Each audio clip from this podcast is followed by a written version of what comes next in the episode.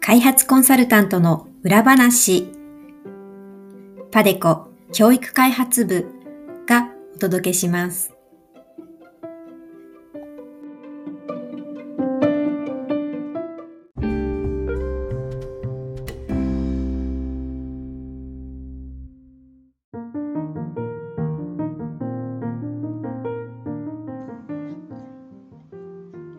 皆さんこんにちは。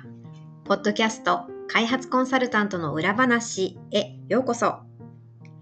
この番組は株式会社パデコ教育開発部より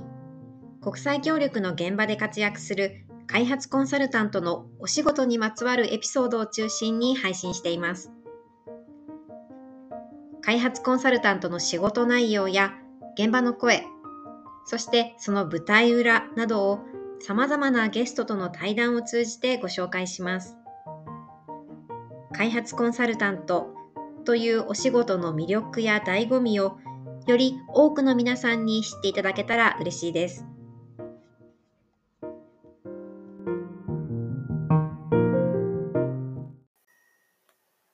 本日はパデコ教育開発部の大橋祐樹さんがバングラデシュの教育についてお話しされます。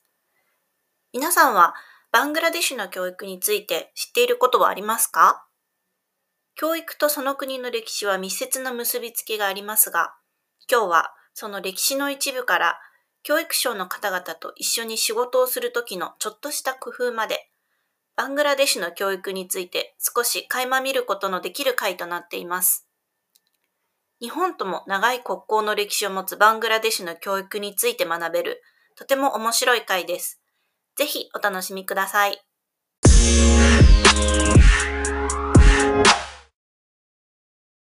え本日は教育開発部の大橋さんにゲストに来ていただきました。大橋さんはえバングラディッシュに教育の案件で渡航をしています。本日はバングラディッシュという国の、えー、情報や、それから教育事情、そして、えー、プロジェクトの案件の情報についても、えー、お話しいただきます。それでは大橋さん、どうぞよろしくお願いします。はい、よろしくお願いします。えでは最初に、えバングラディッシュについてどういう国かお聞きしたいと思います。えバングラディッシュのこう最初の基本的な情報から教えていただけますか？はい、ありがとうございます。えー、っとですね、バングラディッシュはですね、あの、名前を聞かれた方もすごく多いとは思うんですけど、なかなか行く機会ってないのかなと思います。えっと、バングラディッシュは、あの、インドの、あの、隣にありまして、で、国土としては日本の国土の約4割ぐらいの面積です。なので、えっとね、北海道の、あの、2つ分ぐらいの、あの、国土なんですけども、そこに、あの、日本より多くの人が住んでいるっていうのがバングラディッシュですね。で、人口は1億6000万人ぐらいいるんですけども、まあ、日本の人口が今1億2500人ぐらいですので、えっ、ー、と、2500万人ぐらいですので、まあ、大体日本の1.3倍ぐらいの人口の方が、日本より狭い国土に住んでいるので、あの人口がすごい密あの密集してるんですね。特にあの首都のダッカはあの非常に人があの仕事を求めていろいろ人が集まってきますので、すごく密集して、あの、交通渋滞とか、もう人の出入りがすごく激しい、えー、ところになります。はい。で、あとはですね、まあ、宗教はですね、イスラム教徒の方がもうほぼ、ほぼほぼ9割ぐらいおられまして、あの、イスラム教徒の国ですね。で、えっと、その他、他にもですね、ヒンズー教徒とか、まあ、仏教、キリスト教いるんですけど、まあ、約10%ぐらいで、あの、イスラム教のモスク以外にももちろんヒンドゥー教のお寺とか、仏教のお寺とか、教会とか、あのあるんですけども、非常にモスクがたくさん街にありまして、あの、毎日お祈りの時間になると、すごく大音量であの放送が流れるというようなことにあの出会うと思います。バングラディッシュのですね、あの大事な点として、ちょっと歴史の部分をご説明しようと思うんですけども、あのバングラディッシュってもともとあのインドの一部だったんですけども、それがあのあの2回の独立戦争を経て、あの今のバングラディッシュがあるんですね。で、もともとは、えーと、インドだったのが、まあ、1955年に、えーと、パキスタンの一部として独立して、で、その16年後の1971年には、そのパキスタンからも独立して、今のバングラディッシュとして、えーと、国を、えー、継続しています。ですごくあの特徴的なのが、その1971年にあのパキスタンから独立した時には、あの言語の紛争とも呼ばれたぐらい、その当時、えっとまあ、パキスタンの一部で、えっと、今のパキスタンが、まあ、西ですよね。インドの西側にあたる西パキスタン。で、えっと、バングラディッシュが東パキスタンだったんですけども、あのまあ、パキスタンの方からそのウルドゥー語を母語として、まあ、強要されたことがきっかけで、まあ、それに憤慨したあのバングラディッシュ人がその自分たちの母語つまりベンガル語を守るためにあの自分たちの民族的なアイデンティティを守るために抵抗しましてそこからこう独立戦争に発展したんですね。なのでこういう経緯があるからバングラディッシュの方っていうのはもう本当に自分たちの母語ベンガル語をもう非常に大切にしておられて、誇りに思ってるんですね。もしバングラディッシュに行かれた時にですね、あの挨拶だけでもあのベンガル語を話すと非常に喜ばれて、あの一気に距離が近まると思います。あと、まあ、日本との関係で言いますと、あと去年2022年は日本とバングラディッシュにとって非常に記念すべき年で、で、なんでかって言ったら、日本とバングラディッシュが国交を樹立してから去年で50周年だったんですね。なので、えっと、まあ、さっき申し上げましたけど、1971年にバングラディッシュがパキスタンから独立した。で、その時に、もうすぐさま日本が、まあ、その翌年に、えっと、日本があのバングラディッシュを国家として承認したんですね。で、そこからバングラディッシュと日本との関係っていうのはずっと、まあ、緊密な関係、協力関係っていうのがきあの築かれてきて、で、去年でそれが、えっ、ー、と、50周年だったんですね。なので、あの、その間、まあ、いろいろ、え、ー、と、まあ、インフラであるとか、教育であるとか、様々な分野で、日本とバングラディッシュが、こう、協力しながら、あの、まあ、国を築いてきたんですけども、まあ、それに、えー、対してですね、まあ、いろんなとこでその国交成立から50周年っていう、まあ、イベントが開催されたりとか、あの非常に大きくあの地元の新聞とか地元のメディアでも取り上げられてました。はい、いろいろとバングラディッシュのことを教えていただいてありがとうございます。面白いなと思ったのが、えっ、と、ベンガル語をすごく母語として大切にしていて、で、その母語を守るために、あの、まご守るためっていうのも、この独立の時に、あの、機運の中にあったっていうことでしたけど、バングラデシュ人、皆さんベベンガル語を共通語として話されて、で、多少、まあ、方言とかで違いはあるにしても、皆さんでこう通じる一つの言語を持っているっていうのは、日本とももしかしたら通じるところがあるのかもしれないですね。では、えっと、ちょっと話題を変えて、あの、バングラデシュの教育の、えー教育事情についても教えていただきたいと思います。えっと、小学校が何年でとか、あとは、あの、学校の卒業修了率ですとか、そのあたりのことも教えていただけますか？バングラデシュの教育事情を教えてください。はい、ありがとうございます。えっと、バングラデシュの教育はですね、あの、ちょっと一般教育について今日お話ししようと思うんですけど、あの、一般教育は、その小学校は1年生から5年生までの5年間。で、えっと、中、えっと、中等教育は7年間あるんですけど、その中でもこう3つのフェーズに分かれてて、あの、前期中等教育、6年生から8年生までの3年間と、えー中期中等教育って言って、9年生から10年生の2年間。あとは、後期中等教育が11年生から12年生の2年間。で、まあ、これがあの中等教育の7年なんですけど、えー、ですから、5、3、2、2ですかね。一般教育になります。で、えっと、初等教育のその5年間が義務教育になっているので、えっと、修学率もすごく高くって、あの、準修学率、あの学齢の子供がその、えっと、学年に、まあ、修学する、その、オーバーエイジの子とかがいない、その学齢の子がその学年に修学するっていうその割合がですね、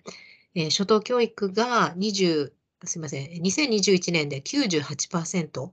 になりますので、まあ、ほぼほぼ完全就学をしているという状況になります。中等教育になりますと、まあ、前期と中期、中等教育を合わせた就学率なんですけど、この準就学率っていうのが70、70%ぐらいですね。2021年で70%ぐらいで、で、それが後期中等教育になると、ちょっと下がって48%ぐらいになると。なので、やっぱり学年が進むにつれて、あの、就学率はま減っていきますし、あと、ま中退率も、ま学年が、っぱり中中等教育の方が退学される方っていうのは多くて、あの、初等教育はまあ、中、中退率は14%ぐらいなんですけども、えっ、ー、と、中等教育に入ると、前期中等、中期の中等教育で35%ぐらいの方が退学されるので、やっぱりこう、あの、レベルが上がるにつれて退学される方が多くなると。いう現状ですね。でその退学の背景にあるのが、中等教育の段階で退学される方の、まあ、4割がま女性なんですけども、やっぱりその女性がそう退学されていく理由っていうのが、あの非常にバングラディッシュはですね、あの15歳未満の女性の婚姻、あの児童婚っていうのは非常に多くって、あの15歳未満で結婚される女性が2019年で20%いるっていうんですね。なので、これってあの、日本だったら考えられないと思うんですけども、あの、現地に行くと、本当に若い、まあ、もう見た目で判断はできないですけど、でもまあ、見た目 10, 10, 10代ぐらいの方が赤ちゃんを抱いてるっていうところにはよく出会いますし、さらにこれがですね、あの、コロナでの休校、学校が閉鎖された期間に、だいぶやっぱり退学者も増えてしまっ、その間に、まあ、女性の児童婚してしまった方というのも非常に多いんじゃないかというふうに、えー、予測されています。はい。あの、女性の15歳未満の、えー、児童婚、あの、子供の年齢で、えーと、結婚する方の割合が20%ということですごくあの高い割合の子が、えーと若い年齢で結婚をして、で、結婚した後、まあ、すぐ出産になったりとか、子供を持ってっていう子がすごく多いっていうことですね。で、そうなると、やっぱりあの、学業を継続していくっていうのが難しくなって、で、それが、えー、中等教育での退学につながったり、あとは、あの、高等教育のレベルで大学に、ま、進学をできなかったりっていう、あの、原因になってるんじゃないかなというふうに聞きながら、あの、思いました。で、えっと、コロナで、あの、バングラデシュの場合は、後でまたお話伺おうとしま思いますが、バングラデシュの場合は、あの、コロナでの休校の期間がすごく長かったということで、その間にやっぱりあの、ま、環境が変化すると、いろいろなあの、学業へ集中できなくなるような、あの、変化環境の変化っていうのも、いろんな国で起きていたかと思いますが、その一つにやっぱり、えっと、児童婚が増えてしまう。それから、あの、出産する女性が若い年齢で出産する女性が増えるっていうようなことも、あの、問題として上がっていたかと思うので、バングラデシュでもそうですね、えー、コロナの休校期間中に退学者が増えたり、児童婚の子が増えたりっていうのは、あの、あったのではないかなと私も心配をしています。では、えっ、ー、と、大橋さんが今従事しているえー、バングラデシュの案件のことも教えていただきたいと思います。大橋さんが今、えー、担当されているバングラディッシュの案件について、えー、概要を教えていただけますか？はい。え、ー、と、今はですね、えっ、と、バングラディッシュで2つの、えっ、と、案件を行ってまして、1つ目が、あの、初等教育における技術協力プロジェクトで、2つ目が、あの、中等教育の、えー、調査になります。で、えっと、一つ目はですね、あの、初等教育の技術協力プロジェクト。これは、あの、JICA のプロジェクトなんですけども、あの、そこではですね、教員研修の改善にを担っております。教師になってからですね、教員養成のプログラムを受けて、で、まあ、教師に、まあ、数年間現場で、あの、働いてから、あの、先生ってその、定期的に研修を受けると思うんですけど、その研修のプログラム、それをあの、CPD って言って、あの、Continuous Professional Development っていうんですが、その CPD のプログラムの、ま、改善っていうのにも携わっております。あの、CPD の 研修にかかる、ま、教材の作成を今やっておりまして、2023年の2月に渡航した時には、まあ、その教材の開発っていうのを今、政府とやってるので、まあ、それをメインの仕事として、あの、現地で業務してまいりました。で、えっ、ー、と、もう一つが、えー、中等教育の調査もやっておりまして、でこちらでは、あの、主に学力アセスメントにかかる、あの、調査をやっています。えっ、ー、と、これも JICA の調査なんですけども、あの、JICA って、2004年からずっとバングラディッシュの教育分野を、初等教育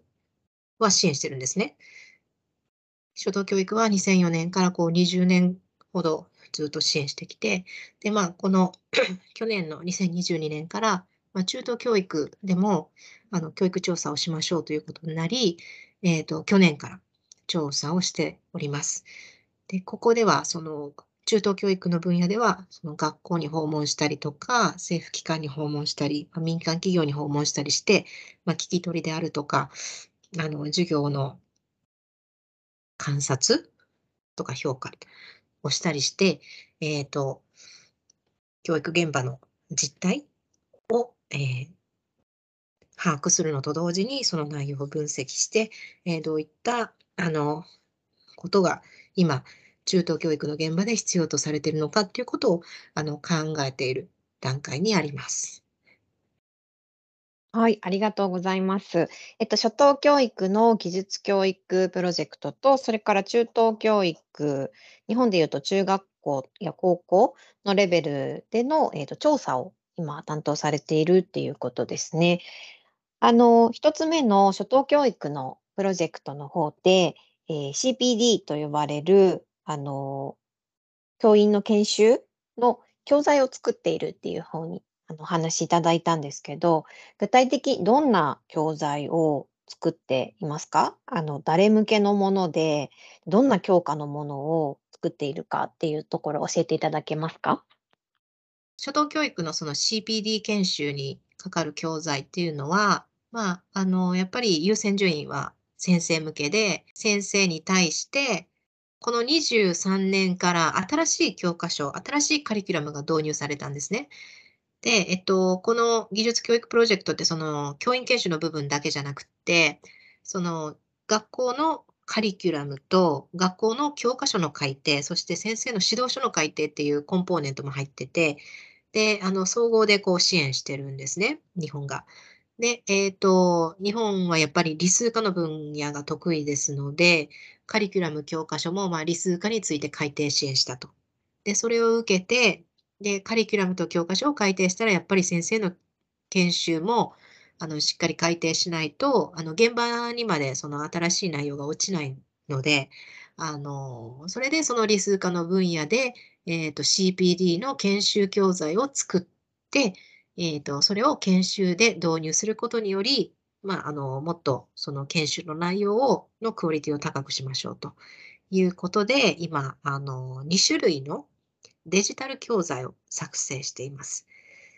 で、これは、あの、デジタル教材なので、えっ、ー、と、まあ、研修で、あの、見ていただいたり、あとは研修以外でも、こう先生が自分の、まあ、スマホなんかで、もしあの持ってたらですけど、あの、アクセスして、あの、いつでも、あの、まあ、新カリキュラムの内容であるとか、まあ、教え方のコツであるとか、まあ、教科の、あの、特に難しい内容について、こう、視覚的にこう理解できるように、こう、説明した動画なんかも作るので、えそれを、あの、自分のデバイスでいつでも見れるようにしようということで、今、デジタル教材を作成しています。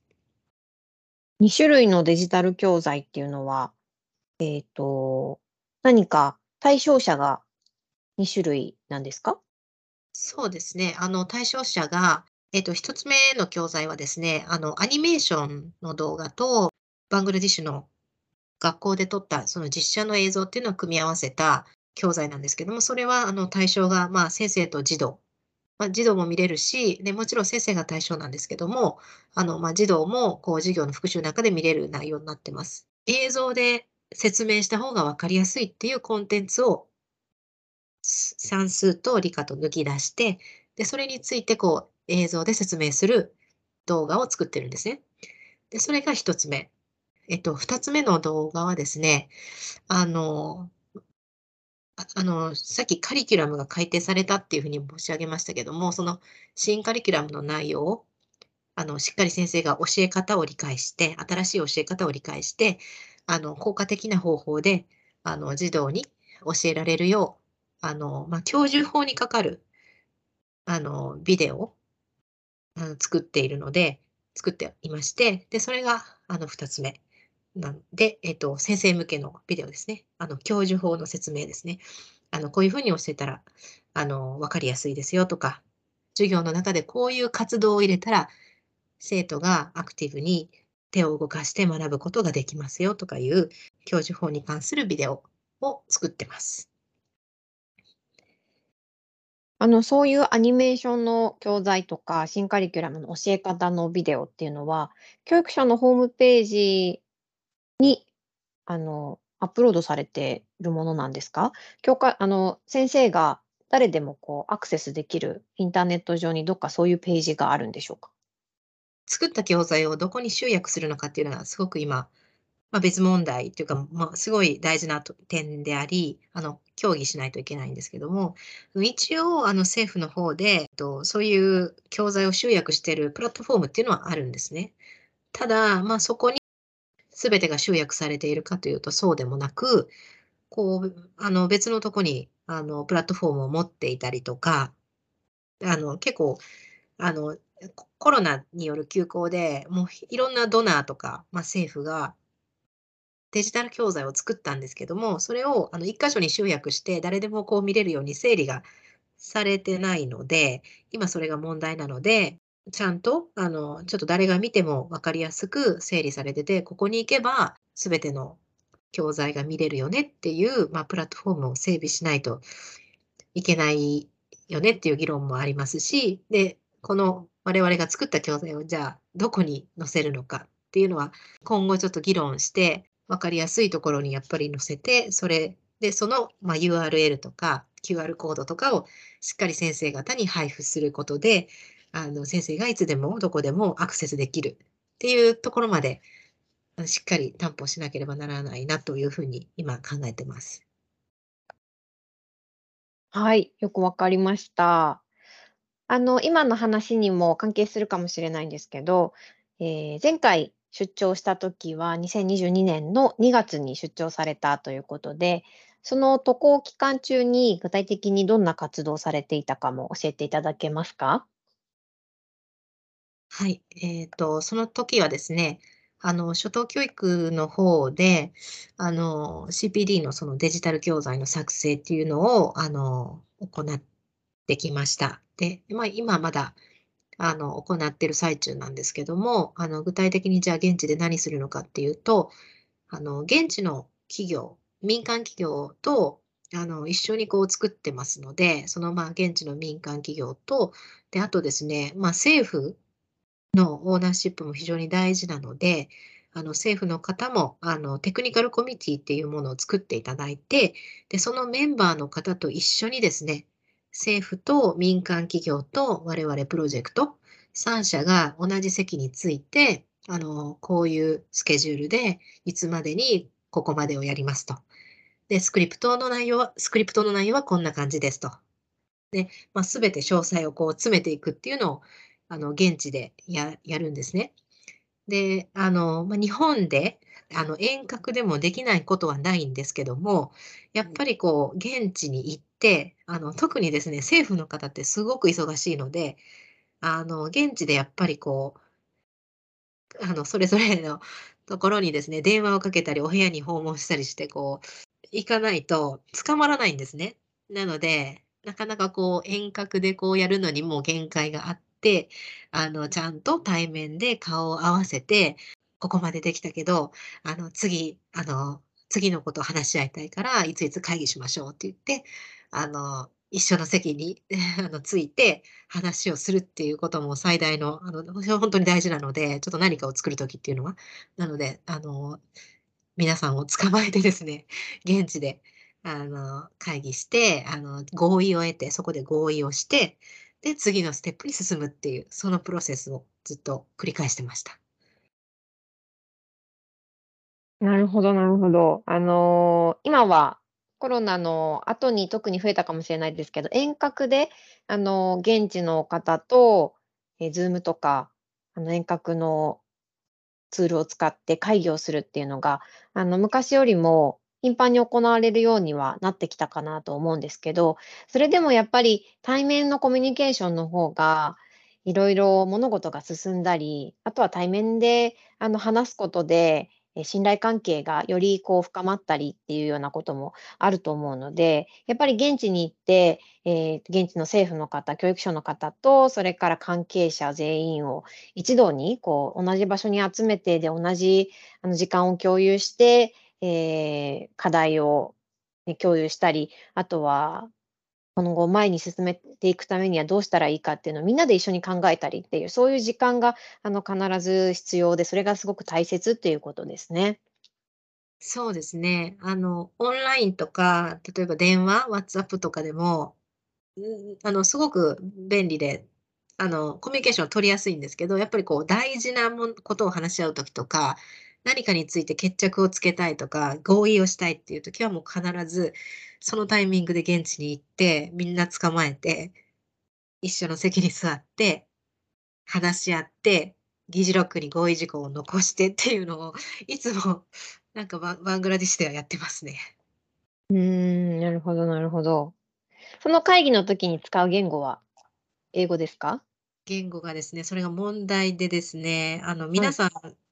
バングラディッシュの方って、議論が白熱してくると、皆さんベンガル語使われるんですよ。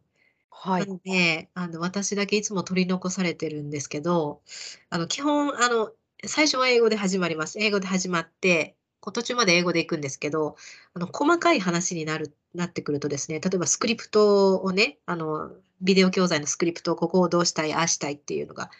細かい話になるとやっぱり自分の言語の方がやりやすいじゃないですか。うん、なのはい。で、ちょっと途中からベンガル語になって、でもそれをね、こう止めるわけにもいかないので、まあ、あの、ちょっと大事なとこはちょっと英語で話してって言うんですけど、ちょっと私がね、ベンガル語をマスターすれば、あの、解決する話なのかもしれないですけどね、わ全然わかんなくって、途中から。なので、あの、ちゃんと、あの、スタッフをですね、ちょっと今何言ったって言って、あの、大事なところは全部こう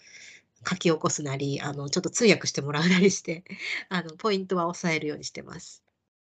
はい、あの、現地でどういう風に会議されているのかっていうのも、少しあの様子が垣間見れたような気がします。では、あの、本日の配信はここまでとさせていただいて、で、続きについて、あの、このバングラディッシュの回の後編でお届けしたいと思います。本日のこの前編はここまでとさせていただきます。大橋さん、ありがとうございました。ありがとうございました。